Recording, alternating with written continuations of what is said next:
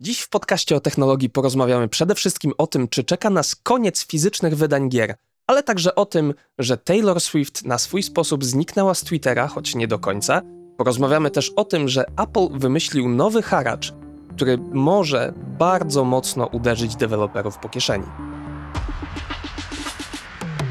Ale zanim przejdziemy do wszystkich innych tematów, przypominamy, że partnerem dzisiejszego odcinka i naszego podcastu jest firma Oppo, i podobnie jak w ostatnich tygodniach, dziś także mamy dla Was do wygrania słuchawki Oppo Enco R3i, czyli słuchawki douszne z segmentu ekonomicznego, które mają funkcje wykraczające poza to, na co mogłaby wskazywać ich cena.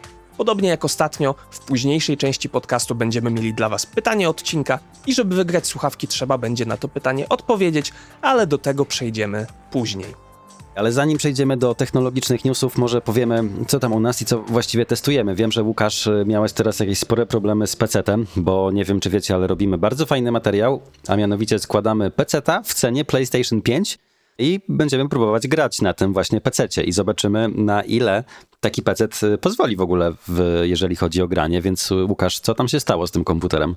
Może od końca. Pozwolić pozwoli na pewno, to już mogę powiedzieć zainteresowanym, tylko oczywiście nie w takiej jakości jak PS5. Też e, mamy fajne tutaj wstawki w tym materiale od Tech Liptona i od Zmaslo, więc będzie profesjonalnie, merytorycznie i w ogóle. Ale na ostatniej prostej, oczywiście złośliwość rzeczy martwych, zdechła nam płyta główna. Co się zdarza? Cały weekend z tym walczyłem, bo przy budowie PC jest wiele rzeczy, które mogą pójść nie tak. Czasami wystarczy, że śrubka spadnie na płytę główną, dojdzie do spięcia i ona się zepsuje. W naszym przypadku tak się nie stało, bo komputer działa, wszystko się włącza, ale na etapie przechodzenia do BIOSu płyta notorycznie się zawieszała. I nie wiedziałem o co chodzi. Spróbowałem wszystkiego, począwszy od wyjmowania baterii, aż po flaszowanie BIOSu, a na koniec wszedłem na kilka forów i wyszło, że po prostu ten model płyty głównej Gigabajta po prostu tak ma i nawet wymiana tej płyty na nowy ten sam model może tego problemu nie zmienić, więc zamówiliśmy inny model innej firmy, czekam w tej chwili aż przyjedzie, zrobię wtedy transplantację podzespołów, wszystkie benchmarki i tak dalej, więc spodziewajcie się tego materiału w najbliższych tygodniach no ale niestety nieco później niż bym chciał. No właśnie, granie na PC w pigułce, najpierw tydzień musisz spędzić na forach, potem i tak musisz wymienić części, a na koniec i tak się coś wysypie, bo nie ma sterowników. Chciałbym Także powiedzieć, fajnie, że tak fajnie. to nie wygląda, no ale czasami tak to Sport wygląda. Sport ekstremalny, polecamy. trochę tak. Adam Marcin, co u ciebie, co teraz testujesz, jakie materiały w planach? E, właśnie trochę się za, zatopiłem w sprzęcie, zatonąłem pod nawałem tego sprzętu, bo jest naprawdę dużo tych produktów, nawet na biurku teraz jak nagrywam, e, gdzie nie sięgnę wzrokiem, to leży coś naprawdę fajnego. Samsungi myślę, że cały czas są takim numerem jeden. Myślę, że jutro w końcu uda mi się nagrać porównanie Galaxy S24 Ultra do e, najnowszego iPhone'a 15 Pro. Mam nadzieję, że jak tego słuchacie, już ten materiał być może nawet jest na naszym kanale zmontowany. Ciężkie są takie materiały, bo tam jest bardzo dużo rzeczy do sprawdzenia zwłaszcza w kwestii fotograficznej. Tak naprawdę tą mm, fotografię można byłoby wyciąć w całości do osobnego filmu, ale chyba nie chcę tego robić.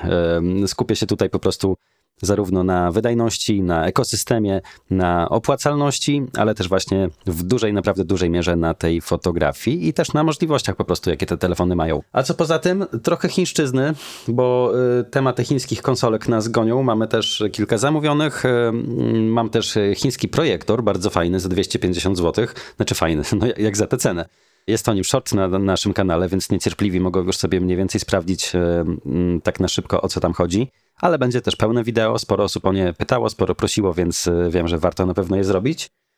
No i tak jak mówię, sporo tych sprzętów się nazbierało. Planuję zrobienie też y, filmu o mm, PlayStation Portal, jak on się sprawdza tak w praktyce po kilku już chyba miesiącach używania, chyba już kwartał cały minął. Chyba tak. To może być też ciekawe. Także sprzętowo, sprzętowo.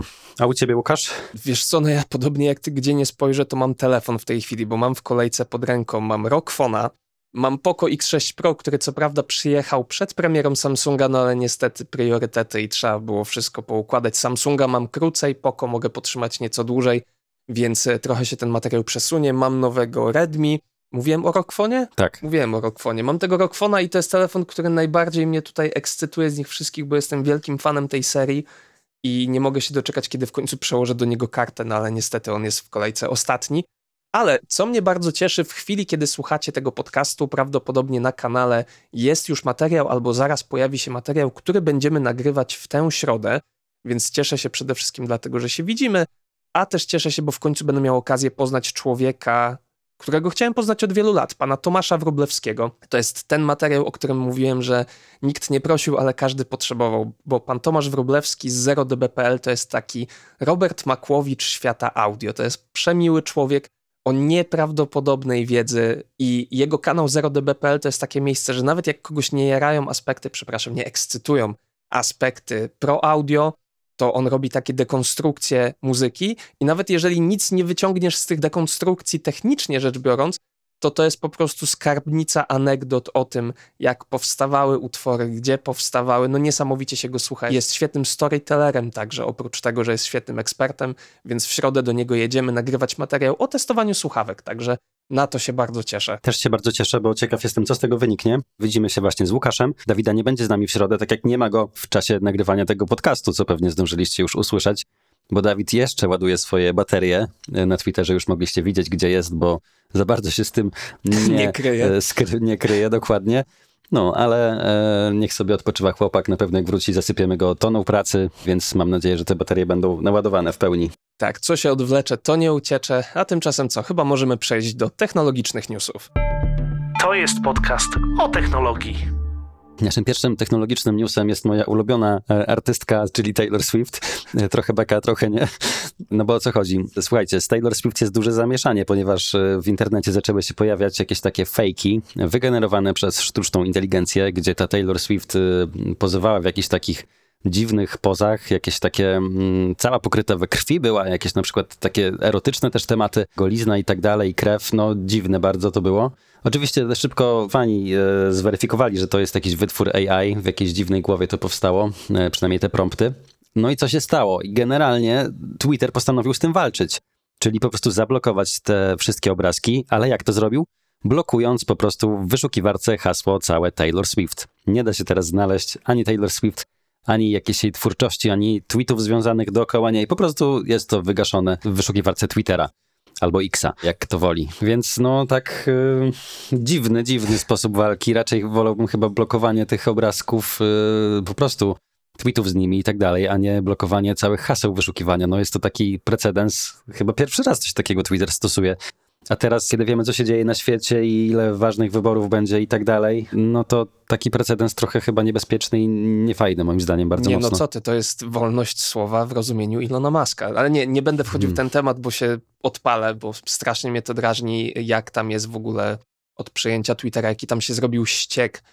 To jest niesamowite. Nie mówię o charakterze kontentu, tylko o tym właśnie, jaki kontent jest podsuwany, jaka jest moderacja. Oj, tak. Wskakują jakieś nazistowskie tematy, spoko, nie ma problemu, niech sobie latają. Ktoś obrazi Taylor Swift, Elon Musk prawdopodobnie sam, on sam jest y, fanem z tego, co mówił wielokrotnie, więc nie zdziwiłbym no, się, gdyby to po prostu poszło z góry, że ma być zablokowane, no ale to jest wylanie dziecka z kąpielą, chyba tak się mówi. Y, więc chcie, chcieli dobrze, wyszło jak zawsze. Natomiast z tą Taylor Swift to jest też ciekawy wątek, który będziemy śledzić, bo Taylor Swift zapowiedziała podjęcie akcji prawnych przeciwko ludziom, którzy stworzyli te przeróbki AI. I nie jest to oczywiście pierwsza tego typu sytuacja, ale z uwagi na sam zasięg Taylor Swift może być to akcja przełomowa. Zwłaszcza, że w, na przykład w Stanach Zjednoczonych istnieje prawo precedensu. Więc jeżeli zapadnie wyrok korzystny dla Taylor Swift, na przykład zakazujący robienia tego typu przeróbek, no to będzie to miało efekt lawinowy w pozostałej legislacji i prawdopodobnie reszta świata także za tym pójdzie.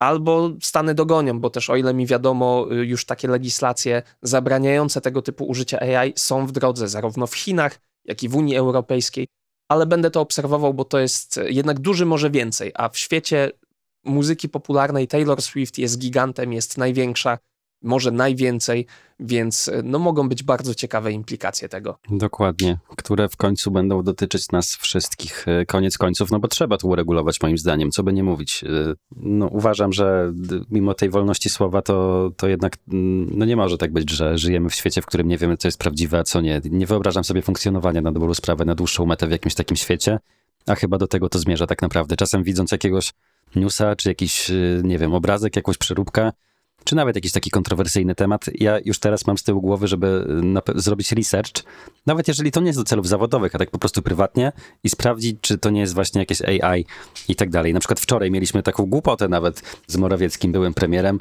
który ktoś tam zaczął to puszczać, że w czasie jakiegoś przemówienia premier użył słów jebać PiS, dosłownie, bez y, żadnego hamowania się. Brzmiało to 100% jak AI, więc od razu założyłem, że to jest jakiś wytwór sztucznej inteligencji, jakiś taki deepfake czy, czy coś takiego. No a jednak nie, okazało się, a że to prawda. Nie.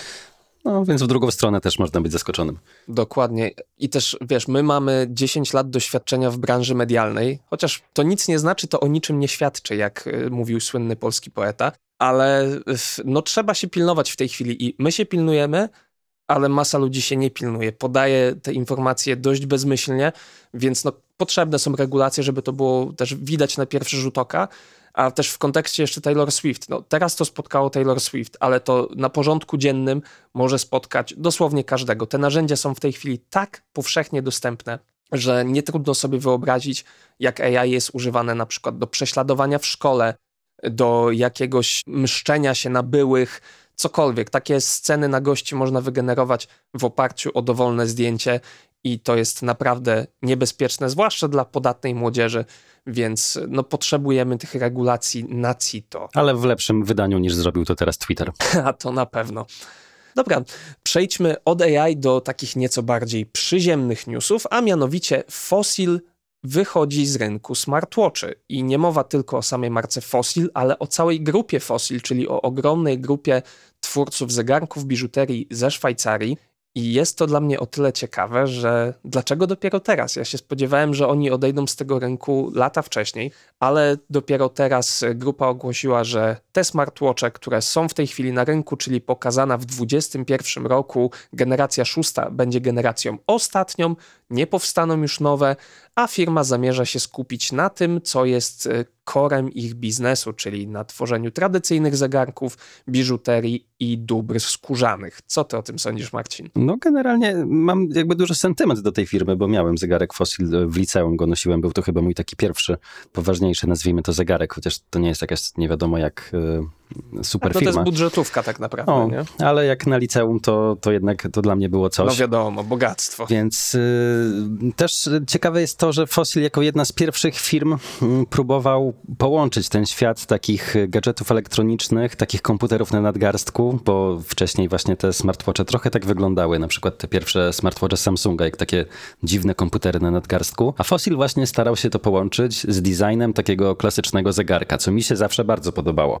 Natomiast ja też powiem, że nigdy nie korzystałem z, ze smartwatcha Fossila, i z tego co wiem, one działały naprawdę przeciętnie. E, więc jest bardzo delikatnie powiedziane. No więc właśnie, ty używałeś, więc zaraz może trochę dopowiesz, jak to wyglądało w praktyce. No i zobaczcie, że ten rynek smartwatchy chyba dogonił rynek y, smartfonów, jeżeli chodzi o takie zabetonowanie, bo na rynku smartfonów mamy tak naprawdę kilku graczy. Wiadomo, że się zmieniają kolejnością co roku i tak dalej, ale to jest kilku graczy. To jest Samsung, to jest Apple, to jest y, Oppo, Vivo, to jest Xiaomi. Mm, to taka największa chyba piątka w tym momencie. No i co? No i oni się po prostu okopali, każdy ma swój ekosystem, każdy ma swoją wersję Androida, każdy ma swoje rozwiązania, jakieś tam swoje powiedzmy e, autorskie rozwiązania typu płatności i tak dalej. No i bardzo ciężko jest się wbić takiej firmie z zewnątrz do tego topu. Tak naprawdę chyba nikomu się to w tej chwili już nie udaje, no bo nawet jeżeli jakaś firma wyda jakieś bambiliony na marketing i tak dalej, mam na myśli na przykład Nothing, no to, to też nie są ludzie znikąd, to no. też są ludzie z branży i też nie mają sukcesu tak naprawdę jakiegoś ogromnego na tym rynku. Wiadomo, garstka nerdów się jara, no ale jeżeli zapytasz zwykłego Kowalskiego, czym jest firma Nothing, to nie będzie miał pojęcia. No i tutaj wydaje mi się, że Fossil też chyba przegrał po prostu konkurencję zarówno z Samsungiem, na przykład z Applem, czy z Huawei'em, z Garminem, z tego typu firmami, które po prostu wyrosły na tych zegarkach, które też tworzyły trochę te kategorie, które same rozwijały też y, systemy, i po prostu wydaje mi się, że na tym etapie, który jest tak rozwinięty, nie da się już utrzymać tempa z tymi takimi typowymi graczami technologicznymi. No właśnie, właśnie. To jest, tu się nałożyło, myślę, wiele czynników, bo no, pierwszy problem był taki, że te zegarki grupy Fossil, te smartwatche, nigdy nie były dobre. Ja miałem trzy smartwatche Fossila, z czego dwa miałem dlatego, że jeden się zepsuł i firma mi później wymieniała na nowe zamiast na ten model, który miałem poprzedni, więc mogłem sobie łącznie trzy modele sprawdzić, i to było jeszcze za czasów Android Wear. Mhm. I ja bardzo lubiłem te zegarki, bo tak jak mówiłeś, one były ładne. fajnie się w nich wyglądało. One działały dobrze, dopóki działały.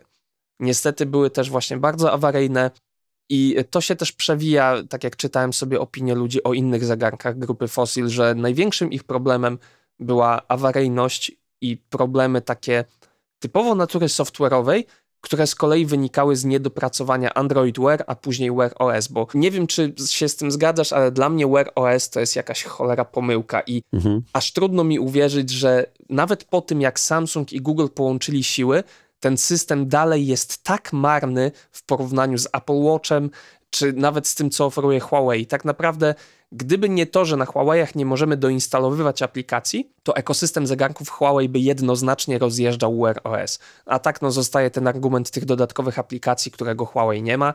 Ale w starciu z Apple Watchem no to, to jest żenada. No, mam i Samsunga tego, więc tam jest ta wersja Wear OS stworzona we współpracy z Samsungiem Mhm. i on też nie jest wybitny.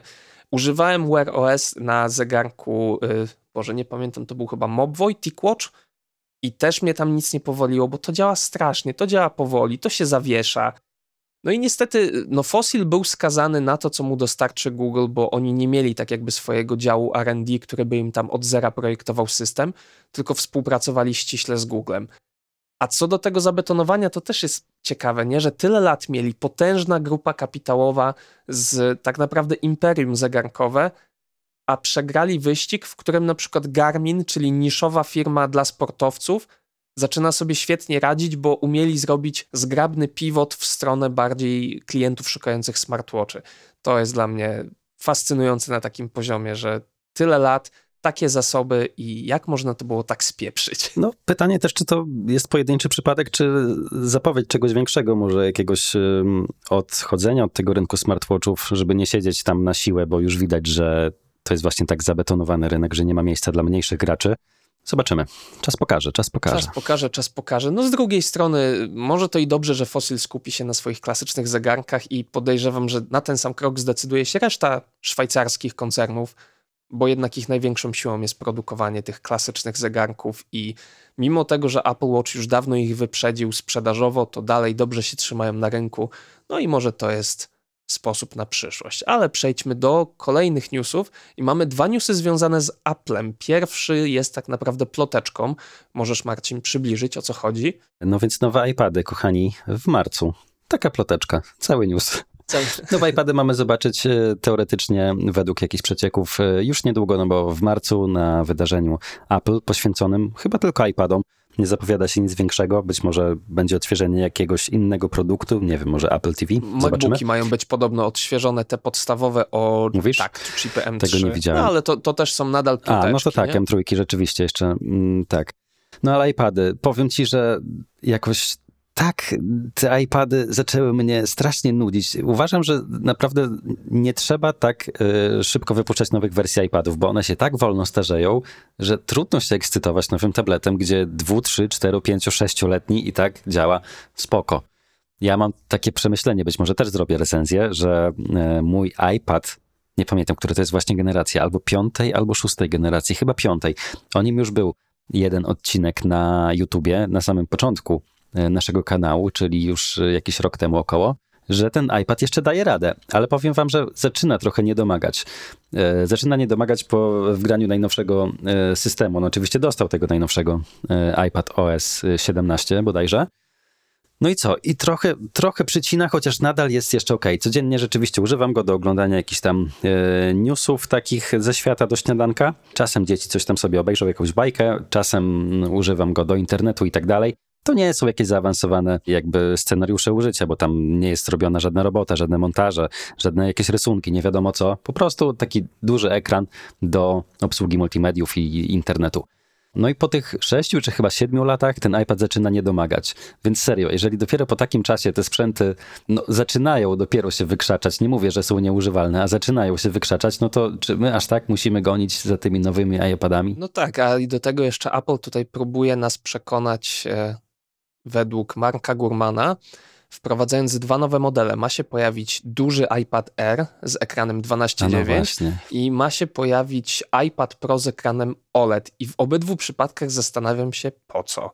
Bo iPad Air z ekranem tej wielkości będzie piekielnie drogi, A OLED będzie dla odmiany piekielnie drogi. Tak, będzie piekielnie drogi i w zasadzie co on niby ma zmienić względem mini LEDa? Oczywiście można polemizować, która technologia jest lepsza, która gorsza, ale jednak ten mini LED ma więcej zalet niż ma wad w stosunku do OLEDa, więc nie rozumiem tego ruchu. Też trzeba pamiętać, że te ekrany XDR, one się chyba nazywają w najnowszych y, re, Liquid Retina XDR, to jest dokładna nazwa. One mają naprawdę mnóstwo stref wygaszania. To nie jest tak, że tam jest 120 na przykład stref czy, czy 240. Ten większy iPad Pro z ekranem 12,9 cala, z ekranem Liquid Re- Retina XDR e, ma 2596 stref miejscowego przyciemniania, czyli prawie 2600 tych stref. A pamiętajmy, że tu mamy 13 cali, gdzie są telewizory, które mają mniej niż te dwa- 2600 stref i to i tak wygląda dobrze na powierzchni na przykład 65 cali. Więc y, no tutaj to zagęszczenie tych stref y, wygaszania i, i tak jest bardzo dobre. No każdy, kto widział ten ekran, to na pewno jest nim zachwycony i uważa, że jest to genialny ekran. Również pod kątem tego właśnie odwzorowania czerni. Nie mówię nawet o kolorach, bo to już jest perfekt od dawna. Że, nie ja mogę sobie tylko tutaj narzekać, bo mówiąc szczerze, nigdy nie posiadałem iPada, nigdy nie widziałem dla siebie nawet powodu, żeby posiadać iPada. No tak, no to jest taki sprzęt w tej chwili albo dla prosów, albo właśnie dla kompletnych nubów, którzy nie chcą nawet mieć komputera. No właśnie, iPad kontra komputer, kolejny temat. Czy Apple w końcu trochę zbliży do siebie te sprzęty, szczególnie, że pakuje te najlepsze swoje procesory do tych iPadów i obiecuje gruszki na wierzbie, czego tam nie można robić na tym iPadzie, że to już praktycznie komputer, a to nie jest komputer, bo ma system mobilny, a nie desktopowy. Tak, Więc no, come on. Ale wydaje mi się, że nie wsadzą tam macOSa. To nie byłoby nie w stylu Apple z uwagi na to, że macOS jest, ma jednak bardzo dużo takich drobnych elementów, mm, typowo do obsługi kursorem i myszką, ewentualnie gładzikiem, a nie właśnie paluchem, który ma po prostu większą powierzchnię niż, niż ten precyzyjny no i kursor. wtedy miałbyś mniej Więc, powodów no- do kupienia kolejnego sprzętu Apple'a. No nie, no ja jestem zakopany w Final Cutie, więc Final Cut płacisz raz i masz na, na lata, czy nawet jakieś de dekady, ale masz subskrypcję na sprzęt. Ale na iPadzie masz też subskrypcję na Final Cut'a. No tak, ale ten Final Cut iPadowy to jednak No jest zabawka. właśnie, czekaliśmy tyle czasu, nie? Aż wypuszczą Logica i Final Cut'a na iPada, a jak w końcu strzelili, to był taki kapiszon, że Tak. nie, nie wiem, jak można to było tak popsuć, zwłaszcza, że przecież e, DaVinci Resolve na iPada na przykład jest świetnym przykładem, że można zrobić pełnoprawną, pełnowymiarową aplikację na iPada i może to działać wiesz, to dobrze. się też rozwija, zobaczymy. Na razie nie ma co skreślać tego. Ja pamiętam, jak wychodził Lightroom, ten nowszy, czyli zwykły Lightroom stał się Lightroomem Classic, a ten nowszy Lightroom jako jego taki niby następca, trochę taki Lightroom młodszy brat powiedzmy, który był też dostępny nie tylko na komputery, ale też na e, mobilne właśnie systemy, no to on też był pośledzony strasznie na początku, też nikt go nie traktował serio. No a dzisiaj on się tak rozwinął, że jednak praktycznie wypiera tego starszego Lightrooma Classic. Już na nim siedzą chyba tylko takie dinozaury. No dzięki. No ja się przesiadłem na tego nowszego. Ja, ja próbuję, ale jednak mój workflow jest tak zabetonowany, że trudno jest mi się przesiąść. E, W sumie nie wiem dlaczego, bo w tym, na tym etapie już te wszystkie funkcje się zrównały. Działa już też dy, Dynamic Link do Photoshopa, bo to mnie najdłużej blokowało, że nie można było z Lightrooma Mhm. jednym kliknięciem przeskoczyć do Photoshopa i wrócić. Teraz już można, ale jakoś ja tak bardzo przywykłem do tego Lightrooma Classic, do layoutu, że no trudno mi się przesiąść, a też mam na tyle potężny No, komputer, że to nie, nie robi mi to różnicy, że ten nowy Lightroom jest ciutkę szybszy, bo w ogóle tego nie czuję. No ale to jak mówisz, kwestia przyzwyczajenia. Ale dobrze, to są nasze spekulacje, a jest drugi news o Apple'u, który spekulacją nie jest, tylko jest oficjalną informacją, bo jak mówiliśmy już w poprzednich odcinkach, Apple będzie musiał otworzyć się na nowe sklepy z aplikacjami, na sideloading aplikacji, bo zmusiła go do tego nowa prezes Ursula von der Leyen. Oczywiście Mhm. żartujemy Nowa CEO Apple. nowa CEO Apple, ale Unia Europejska wymusiła na Apple te zmiany. One mają wejść w życie 7 marca. No i oczywiście Apple już znalazł sposób na to, żeby zrobić to po swojemu z korzyścią dla siebie. A mianowicie, kiedy 7 marca wejdą w życie nowe zasady, deweloperzy owszem, będą mogli korzystać z innych sklepów z aplikacjami, żeby wrzucać tam swoje aplikacje, czy nawet oferować je jakoś zewnętrznie, ale i tak zapłacą prowizję. Będzie ona niższa, tam chyba w jednym przypadku jest 17, w drugim 27% zamiast 30. Nadal wszystkie aplikacje będą musiały przechodzić przez proces rewizji, taki sam, przez jaki przechodzą wchodząc do App Store'a, co jest akurat dobre, bo przynajmniej Apple upewnia się, że nie będzie tam żadnych skamów, wirusów i tak dalej. Ale e, ma też wejść nowa opłata taka e, fundamentalna, która będzie wynosić 50 centów od użytkownika rocznie powyżej miliona użytkowników. I to z początku brzmi jak e, mało istotna rzecz, ale jak się nad tym głębiej zastanowić, to to może być trzęsienie ziemi. No i już Unia Europejska zapowiedziała, że przyjrzy się tym planom Apple'a, czy one na pewno są zgodne z tym e, Digital Markets Act. Co ty o tym sądzisz, Marcin? No co, no hajs się musi zgadzać u Apple i tyle. I no właśnie, co tu więcej mam do ten powiedzenia? hajs się będzie zgadzał bardziej niż do tej pory, chociaż Apple twierdzi, że 99% deweloperów albo będzie miało obniżoną, albo taką samą opłatę dla Apple'a, jak ma Mhm. teraz, co oczywiście jest kompletną bzdurą, bo każda firma, która ma więcej niż milion darmowych użytkowników i ma ten przyrost darmowych użytkowników, będzie płacić opłatę, której do tej pory nie płaciła. Czyli co? Meta, Twitter, Spotify. Spotify już zapowiedziało, że będzie z tym walczyć. Ja się im wcale nie dziwię, że uważają to za haracz, bo przecież jak taka opłata wejdzie w życie, to Spotify będzie potężnie trzepnięte. Ja, Marcin, nawet sobie sprawdziłem przed naszym podcastem, ilu użytkowników ma Spotify. Spotify ma w tej chwili 500, ponad 550 milionów aktywnych użytkowników, z czego ponad Mhm. 300 milionów to są użytkownicy darmowi. No i okej, załóżmy nawet, że ta opłata nie zadziała wstecz, tylko będzie działać do nowych użytkowników, którzy co roku tam zakładają nowe konta. To tylko z roku na rok, w ubiegłym roku Spotify przybyło 62 miliony użytkowników, co jak przeliczymy sobie razy pół dolara, daje 31 milionów dolarów do kieszeni Apple'a. W zasadzie za nic. I plus do tego oczywiście jeszcze standardowa opłata prowizyjna od subskrybentów, którzy płacą abonament. Także No tak. ja się wcale nie dziwię. No mówię, hajs się musi zgadzać. No, tam nie, nie, nie pracują głupi ludzie w tym No, Apple'u, no, naprawdę. no nie, nie pracują głupi ludzie jak najbardziej. Pracują ludzie, którzy wiedzą jak zarabiać, ale ach, mnie te wszystkie ostatnie posunięcia Apple'a irytują i tą firmę tak trudno jest lubić w ostatnim czasie. No ja korzystam z, ze sprzętów Apple'a oczywiście, bo do naszych zastosowań są one najlepsze, ale powiedzmy używam ich, ale się z tego nie cieszę. No dobra, ale teraz zmieńmy temat z jednej chciwej korporacji na drugą chciwą korporację, a raczej na cały szereg innych chciwych korporacji, bo naszym tematem odcinka są giereczki w pudełkach. Pudełkowe fizyczne wydania gier, które chyba na naszych oczach powoli odchodzą do lamusa. Tak jest i punktem wyjścia do naszej rozmowy jest sytuacja w Microsoftie, bo jak pewnie wiecie albo nie wiecie, przez game dev przetacza się właśnie ogromna fala zwolnień. Na ten moment już chyba ponad 6 tysięcy osób straciło pracę tylko w styczniu. To jest absolutny pogrom. I w tym także Microsoft, który wywalił na zbity pysk 1900 osób z samego tylko Activision Blizzard, czyli przypomnijmy, z firmy, którą dopiero co przejęli w głośnym procesie za historycznie największą kwotę w historii game devu.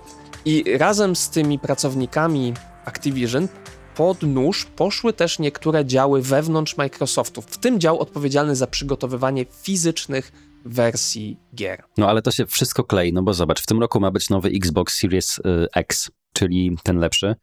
Następca mm, tego właśnie prostopadłościennego modelu, tego większego, tego klocka, tego e, pudełka. No i on ma być już takim cylindrem, w którym nie będzie napędu płyt, więc y, Xbox jakby przejdzie tylko na cyfrowe wersje gier, no bo ten tańszy Xbox Series S od początku nie ma napędu płyt, teraz ten większy również nie będzie miał.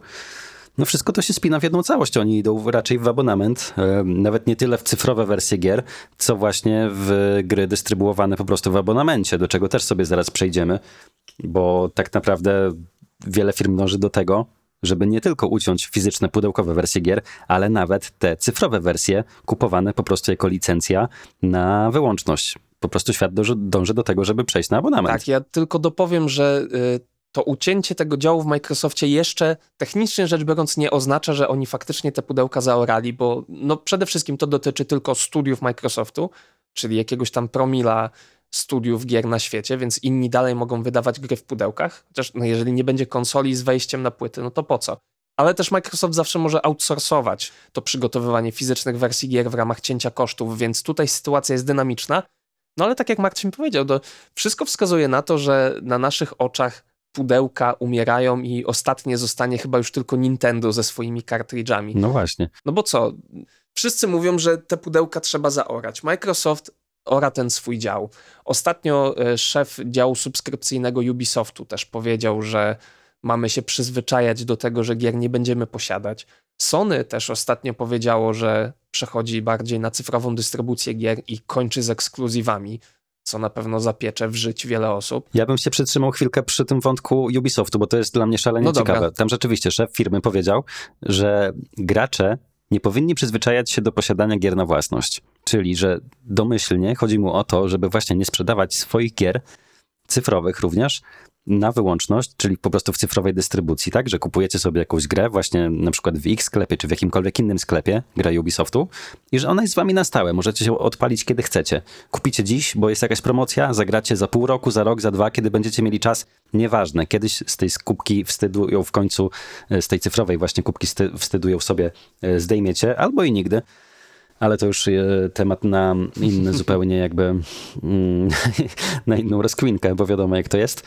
No i między wierszami czytamy, że po prostu chodzi o to, żeby gracze przyzwyczajali się do posiadania gier w abonamencie, czyli do wypożyczania tak naprawdę tych gier, czyli do systemu, w którym mogą grać do momentu, kiedy opłacają abonament. Bo pamiętajmy, że Ubisoft ma swoją usługę e, abonamentową. Jest to e, abonament Ubisoft Plus. On jest dostępny zarówno na komputery, jak i na konsole. Generalnie można grać e, na większości sprzętów m, w tym właśnie abonamencie. No i teraz tak, oni zrobili, podzielili to na dwie takie części, czyli mamy Ubisoft Plus Classics oraz Ubisoft Plus Premium. E, Te klasyki zawierają mm, serię takich gier, e, powiedzmy starszych, ale no znanych, myślę, że znanych wszystkim, czyli seria Assassin's Creed, Far Cry i tak dalej. To jest około 50 gier, to kosztuje 34 zł miesięcznie, ale co ciekawe jest to zawarte na przykład w planie PlayStation e, Plus, tym takim wyższym, nie podstawowym, więc tam już możecie grać w te gry. No ale dobra, Ubisoft Plus ma też pakiet premium, on kosztuje 75 zł miesięcznie, czyli już naprawdę sporo.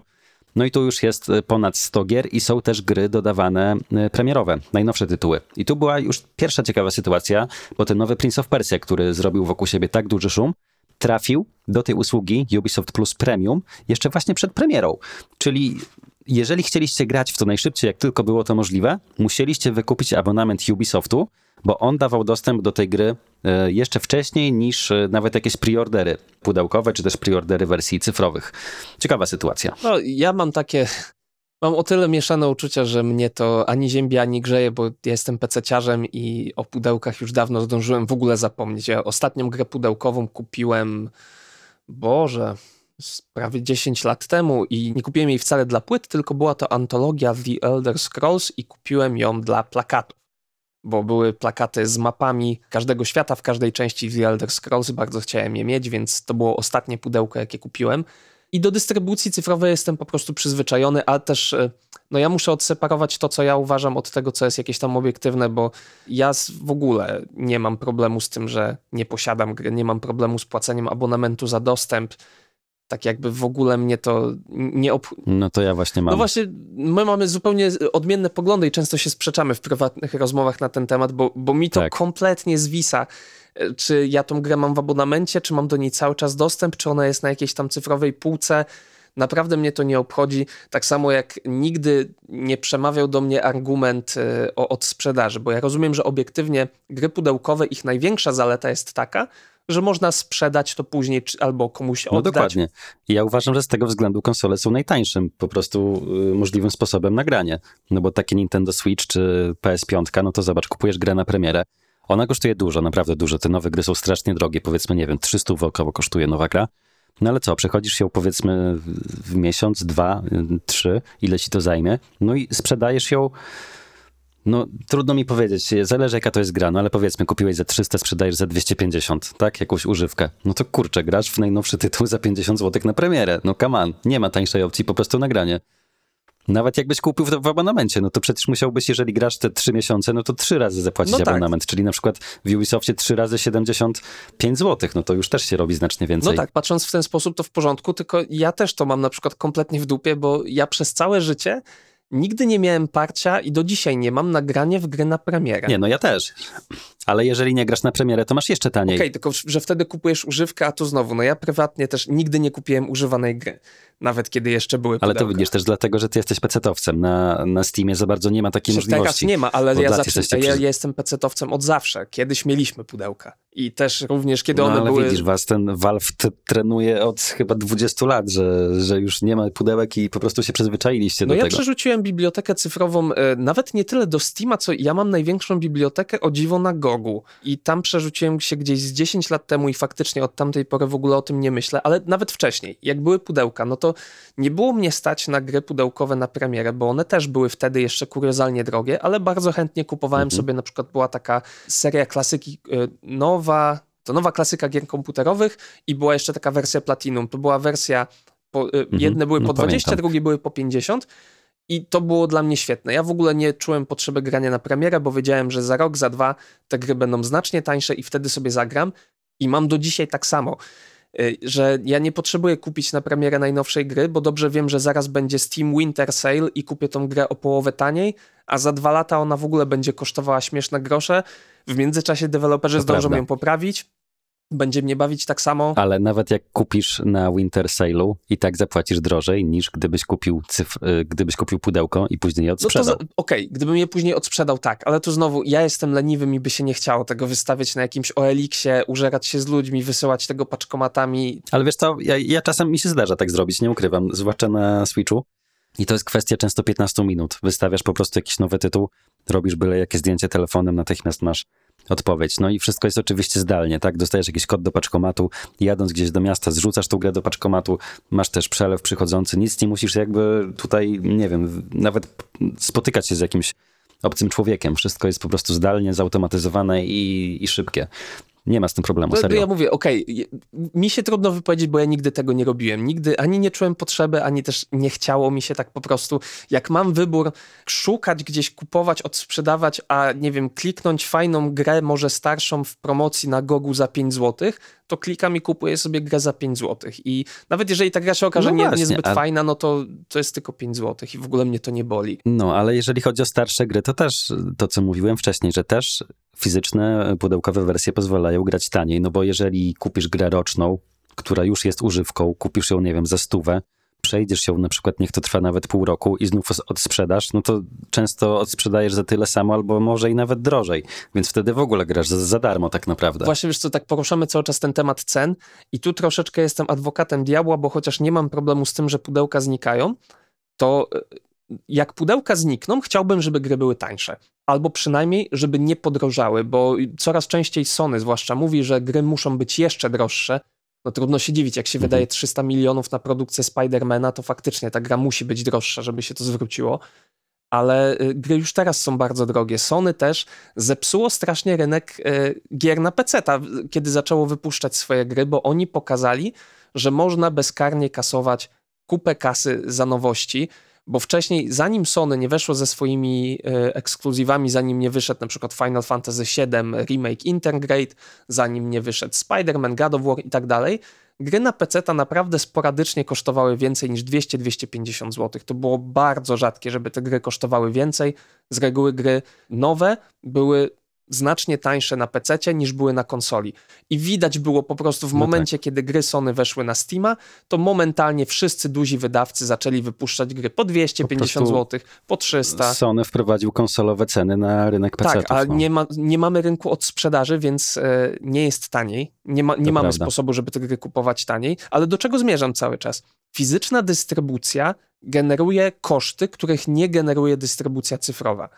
Bo pomijając już nawet koszty tłoczenia, logistyki, to mamy jeszcze koszty takie jak marża sklepowa, więc te koszty są dużo wyższe, żeby sprzedawać gry pudełkowo. To jest jasna sprawa, no więc nic dziwnego, że każdy chce od tego odejść, no bo jeżeli może sprzedawać gry z- taniej, czyli cyf- cyfrowo, w tej samej Taniej cenie dla nich. niż... e, Taniej dla nich. No oczywiście o tym mówię, bo cena jest taka sama za pudełko Tak. i za cyfrę, co jest absurdem. To są te chciwe korporacje, o których mówiliśmy. Tak.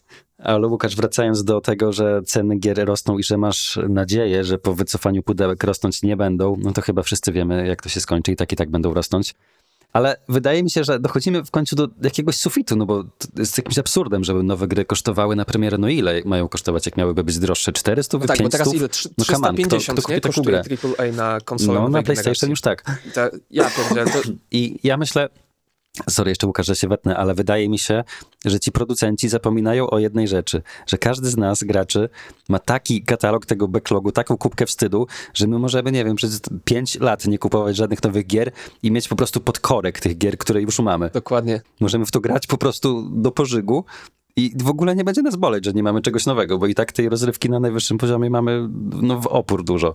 Więc czy oni serio nie zdają sobie z tego sprawy? No nie ja rozumiem. widziałem też bardzo fajny komentarz na Twitterze po angielsku, więc ta gra słów zabrzmiała też jeszcze lepiej, że to był komentarz do słów szefa Ubisoftu, że owszem, gracze już się pomału przyzwyczajają do tego, żeby nie posiadać żadnych gier Ubisoftu, więc w tym kontekście, tak, że po po, prostu prostu nie tak, po prostu nie będziemy w nie grać, bo też e, no, środowisko dość jednoznacznie zareagowało, że wszyscy są bardzo negatywnie do tego pomysłu nastawieni.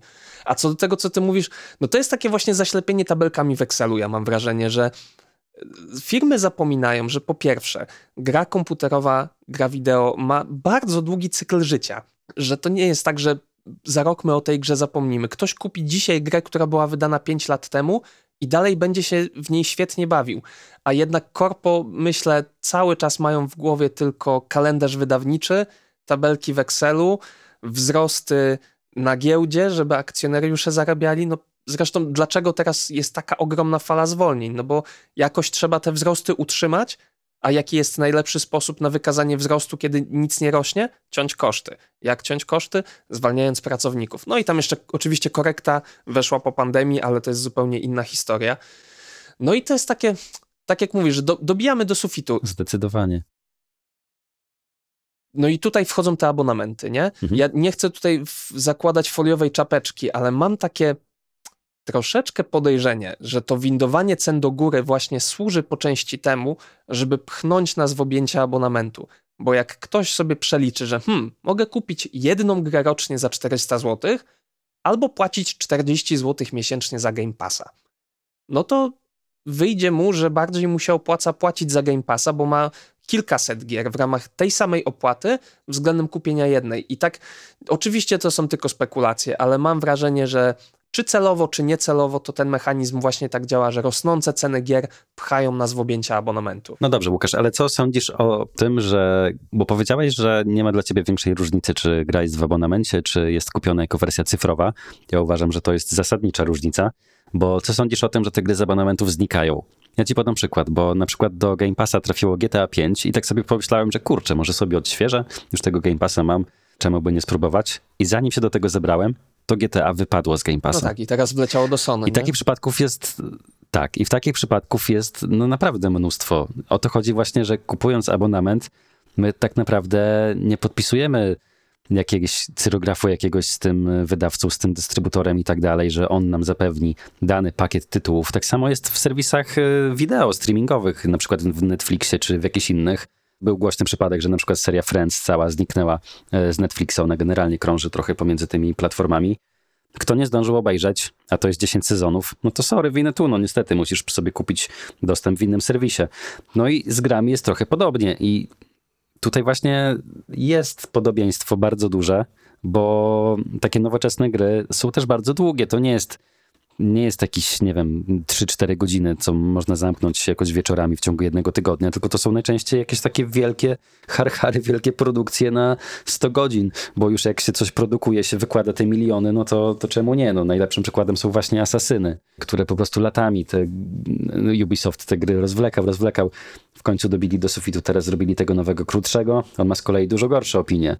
No, więc y, to mi się nie podoba, że te gry po prostu wypadają z tego abonamentu. No a jeżeli kupisz nawet cyfrową wersję, to tak jak mówię, czy zagrasz w nią od razu, czy za pół roku, czy za rok, czy, czy za dwa, no to już jest tylko i wyłącznie y, twoja tutaj decyzja. No i co, i nie masz z tym problemu? Wiesz co, no właśnie, to, i tutaj no sam sobie troszeczkę przeczę, bo nawet miałem teraz taką sytuację, jak mówisz, e, z Personą, bo mam Personę 4 Mhm. Golden, co prawda na Steamie, ale tam przy którejś dziesiątej przesiadce na inny komputer, życie recenzenta, zniknął mi save. Więc musiałem zacząć od nowa. Uuu. No, to jest najgorzej. Najgorzej w takiej grze, która jest na 100 godzin, a ja tam miałem ze 40 godzin wbite i wyparował po prostu save, nie zsynchronizowało się coś, nie wiem. W każdym razie zacząłem sobie grać od nowa w Game Passie. Bo też miałem wtedy akurat na chwilkę Xboxa u siebie, więc zacząłem sobie grać na konsoli. Później mogłem sobie na telefonie Mhm. kończyć w chmurze. No wszystko super. Tylko 15 stycznia Persona 4 Golden wyparowała z Game Passa a ja nie mogę teraz dokończyć i znowu wbiłem tam jakieś 50 czy 60 godzin, jestem może w połowie gry i muszę zaczynać ją od nowa i teraz to już mi się po prostu nie chce, y, mówiąc szczerze. No, I, nie, nie no i tak się. samo teraz wychodzi Persona 3 Reload i chciałem w nią grać w Game Passie, ale po tym, co się stało z Personą 4, to definitywnie kupię ją sobie po prostu na Steamie i będę tam pomalutku na Steam Decku ogrywał. No i właśnie, kurczę, to jest to, co mówisz, że jak są gry, które trwają tak długo, albo jak są gry, do których wiesz, że chcesz regularnie wracać, to dobrze by było mieć możliwość je posiadać na własność. I ja też szczerze mówiąc nie sądzę, żeby ta możliwość posiadania na własność nam zupełnie zniknęła. Zwłaszcza na PC-tach, bo doświadczenie uczy, że rynek PC-towy nie cierpi próżni, gracze PC-towi są też specyficzni w tym względzie i na pewno zawsze będzie w ten czy inny sposób możliwość posiadania gry na własność, czy zawsze, to jest dość definitywne, no ale nie sądzę, żeby prędko nam ta możliwość zniknęła. Ale to, co mówisz z tym znikaniem z abonentów, to jest raczysko, kurczę, ja tego nie cierpię ani w muzyce, bo na Spotify notorycznie mi się to zdarza, że widzę, że jakaś pozycja z mojej biblioteki wyparowała, czy właśnie na VOD, Mhm. teraz na przykład z Amazon Prime znikają bondy wszystkie. Chciałem sobie zrobić rewatch wszystkich bondów i nie zdążę, no fizycznie po prostu zabraknie mi czasu, żeby obejrzeć tych kilkadziesiąt już filmów. Więc to jest problem i to jest problem, na który nie ma dobrego rozwiązania, bo to skakanie między usługami wynika z umów licencyjnych i kto ma prawo do y, zarządzania danym, daną rzeczą? Ten, kto w danym momencie zapłaci najwięcej posiadaczowi praw autorskich. I w ten sposób taka żonglerka nigdy się nie kończy. Być może będzie lepiej na przykład w Ubisoftie, czyli kiedy będzie abonament od jednego wydawcy, który jest w całości No tak, to też różnica. który tak. jest w całości Mhm. właścicielem pełnego katalogu praw autorskich. No ale nie jest wcale wykluczone, że na przykład, zakładam teraz, Ubisoft ma porozumienie z PlayStation i gry Ubisoftu są w e, PlayStation Plus Premium, no i załóżmy, że Sony sobie wymusi taki argument, że gry w PlayStation Plus Premium nie mogą być w żadnym innym abonamencie. No i w tym momencie Ubisoft ma do wyboru albo nie być na największej platformie gamingowej na świecie i ograniczać się do swojego własnego abonamentu na PC-tach, albo ustąpić i gra zniknie z jednej usługi, żeby mogła być w drugiej. Oczywiście spekuluję, ale no nie jest to nierealny scenariusz, więc tak, to mnie boli i to jest ten jeden argument, który rozumiem, w którym rozumiem przeciwników abonamentów. Może przez większość czasu mnie to naprawdę nie obchodzi, ale faktycznie w, przypadku gier, do których lubię wracać, abonament coś takiego może uniemożliwić. No ale tu też na konsolach z kolei szansą dla pudełek, dla przetrwania pudełek jest ich oczywiście wartość kolekcjonerska, nie? No bo ludzie zbierają też pudełka po to, żeby mieć I tak nie, pudełka. bo też pamiętaj, że takie podstawowe wydania gier są teraz tak ogołocone, że to po prostu jest aż wstyd. No tak, tam, Tam nic nie ma w tym płyty pudełku. nie ma. Zależy gdzie kupisz. No, na PlayStation jednak ta płyta jest. To jest też uważam, że fajna zaleta PlayStation, bo tak naprawdę kupujesz pudełko, czy to od PS4, czy PS5, wkładasz do napędu i po prostu grasz. Natomiast na Xboxie, jak kupisz y, z jakiegoś takiego starszego Xboxa, na przykład Xboxa One, grę, też możesz ją włożyć do napędu, do Xboxa Series y, X, no ale wtedy musisz pobrać tak naprawdę nową wersję tej gry, no bo oni mają ten mechanizm Smart Delivery, czyli to nie jest takie bezpośrednie przełożenie, każda konsola ma swoją własną wersję, no więc i tak musisz pobrać całość gry od nowa po prostu przez y, internet. No ale mniejsza z tym, bo mówisz, że wartość kolekcjonerska, no owszem, kolekcjonerki potrafią być fajne, E, Ja w sumie nie kupuję dużo, chyba tylko jedną w życiu kupiłem i to e, w ubiegłym roku, to jest ta nowa Zelda, e, Tears of the Kingdom. Chociaż powiem ci, że jak będę biuro sobie e, nowe urządzał na wiosnę, to ostatnio mi mignęła, że była kolekcjonerka, w ogóle całkiem mi to umknęło od Tonego Hołka 1 plus 2. Tak? I tam Nie była w wersji kolekcjonerskiej, no właśnie, a była, słuchaj, cała deskorolka Berthausa wow. Z tej serii Tony Hawk. Taka, no prawdziwa po prostu. Możesz tam sobie, to znaczy to jest sam blat, Mhm. Ale po prostu autentycznie, tak jakbyś kupił sobie Berthausa taki blat i myślę, że takie coś w biurze powiesić to po prostu petarda. sztos. Ale to zobaczymy. Więc te kolekcjonerki, wracając do tematu, potrafią być super, ale podstawowe wydanie gier to jest dramat. Nic tam po prostu nie mam w tych Nie, pudełkach. ale wiesz, nawet nie mówię o wartości, więc wstyd. o wersjach kolekcjonerskich, y, a nawet o samym fakcie, wiesz, posiadania pudełka na półce, nie? Sam znam ludzi, którzy Mhm. lubią, zwłaszcza na przykład w Switchu, że ludzie kupują fizyczne wydanie No na tak, Switcha, w bo Switchu to jest też fajnie inaczej to troszkę wygląda, nie? Bo masz, masz jednak te pudełka Mhm. są zunifikowane, tej samej wielkości, ta sama estetyka, bardzo fajnie to No i wygląda. też te gry jakby nie tanieją raczej switchowe, jak No. już to w drugą stronę, czyli nabierają wartości. Myślę, że jak, jakiś tacy, tacy zapaleńcy, nazwijmy Michały to delikatnie, jak na przykład świata. Michał Pisarski, dokładnie, no to przecież ta kolekcja jego to jest, musi mieć kosmiczną wartość i ta wartość tylko przecież zyskuje. No to jest też forma inwestycji, tak mi się wydaje, w przypadku Nintendo. W przypadku innych producentów, no myślę, że niekoniecznie. No ale w kontekście tego kolekcjonowania jeszcze to jest też coś, co mi ostatnio chodzi bardzo często po głowie, zwłaszcza przez to znikanie rzeczy z abonamentu, że może jednak fajnie mieć kolekcję fizycznych artefaktów popkultury, do których często wracamy, czyli kolekcję, nie wiem, ulubionych płyt. Winyle nie bez powodu wracają teraz do łask, bo to jest jednak nie dość, że ten aspekt kolekcjonerski, estetyczny, to jest też jakiś rytuał, no to jednak masz tą muzykę zawsze. Nie boisz się, że ona ci nagle zniknie z serwisu streamingowego. Wielu ludzi też to samo robi z filmami, że woli kupić Blu-raye, no bo jakość też jest lepsza niż w streamingu, ale też nie muszą się bać, że właśnie z Amazon Prime zniknie kolekcja filmów, które chcieli obejrzeć. I myślę, że to samo też nas czeka z grami, właśnie, że ludzie, nawet ci, którzy dzisiaj mają podejście takie jak ja, czyli zwisa im to i powiewa, mogą w pewnym momencie dojść do wniosku, że dobrze będzie jednak mieć tą kolekcję gier na własność. Już czy to fizycznie, czy cyfrowo, mniejsza z tym, ale na własność, nie w abonamencie. No i to jest takie. Znaczy, no, ja nie myślę, że nie ma co się rozwodzić. No po prostu wydaje mi się, że brak fizycznych wersji, czy nawet cyfrowych wersji, e, skręcanie w kierunku abonamentu jest po prostu niekonsumencką praktyką wymierzoną po prostu w to, żeby zarabiać jeszcze więcej, a dawać jeszcze mniej. A to bez dwóch zdań. Więc ja jestem po prostu przeciw, przeciwnikiem tego rozwiązania. Abonamentom raczej mówię nie. No wiadomo, one mogą być fajne, ale tylko jeżeli są dodatkiem do tej cyfrowej dystrybucji, a nie taką główną osią sprzedaży gier. Tak mi się po prostu wydaje.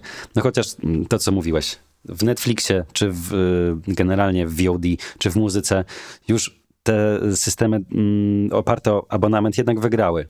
Wygrały, po prostu są domyślną metodą oglądania filmów, seriali, domyślną metodą słuchania muzyki, więc nic nie wskazuje na to, żeby z grami miało być jakoś inaczej. Ci wszyscy ludzie, którzy zbierali pudełka i tak dalej, będą dinozaurami, tak jak dzisiaj dinozaurami są ludzie, którzy kupują płyty CD czy te winyle. Tak jak dzisiaj dinozaurami są ludzie, którzy kolekcjonują sobie wydania jakichś filmów na Blu-rayach. No niestety to będzie nisza, tak? W tą stronę zmierza rynek, no nic z tym nie zrobimy, ale dopóki można z tym walczyć, no to ja będę walczył. Spieszmy się kochać pudełka, o tak szybko odchodzą. Dokładnie. Słuchacie podcastu o technologii.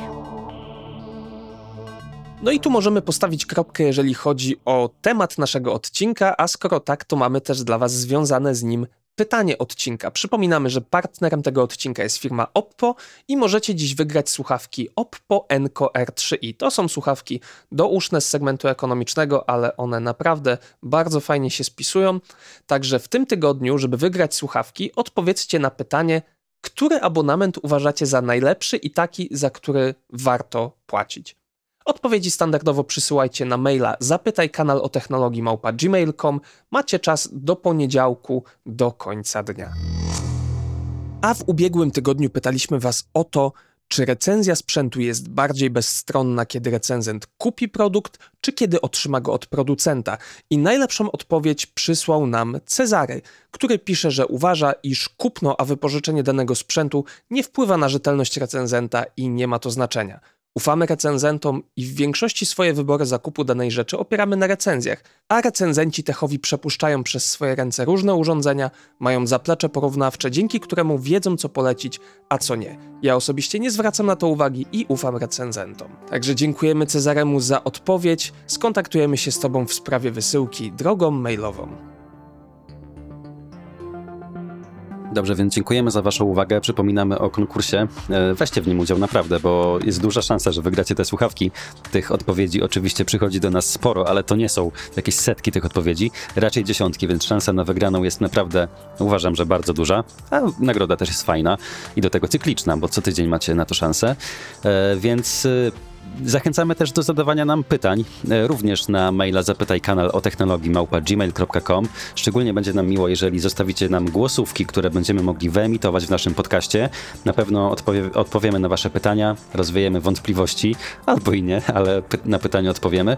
I co, dziękujemy, że byliście z nami w kolejnym odcinku. E, Za tydzień wracamy już najprawdopodobniej w pełnym składzie razem z Dawidem, więc bądźcie z nami, no i do usłyszenia.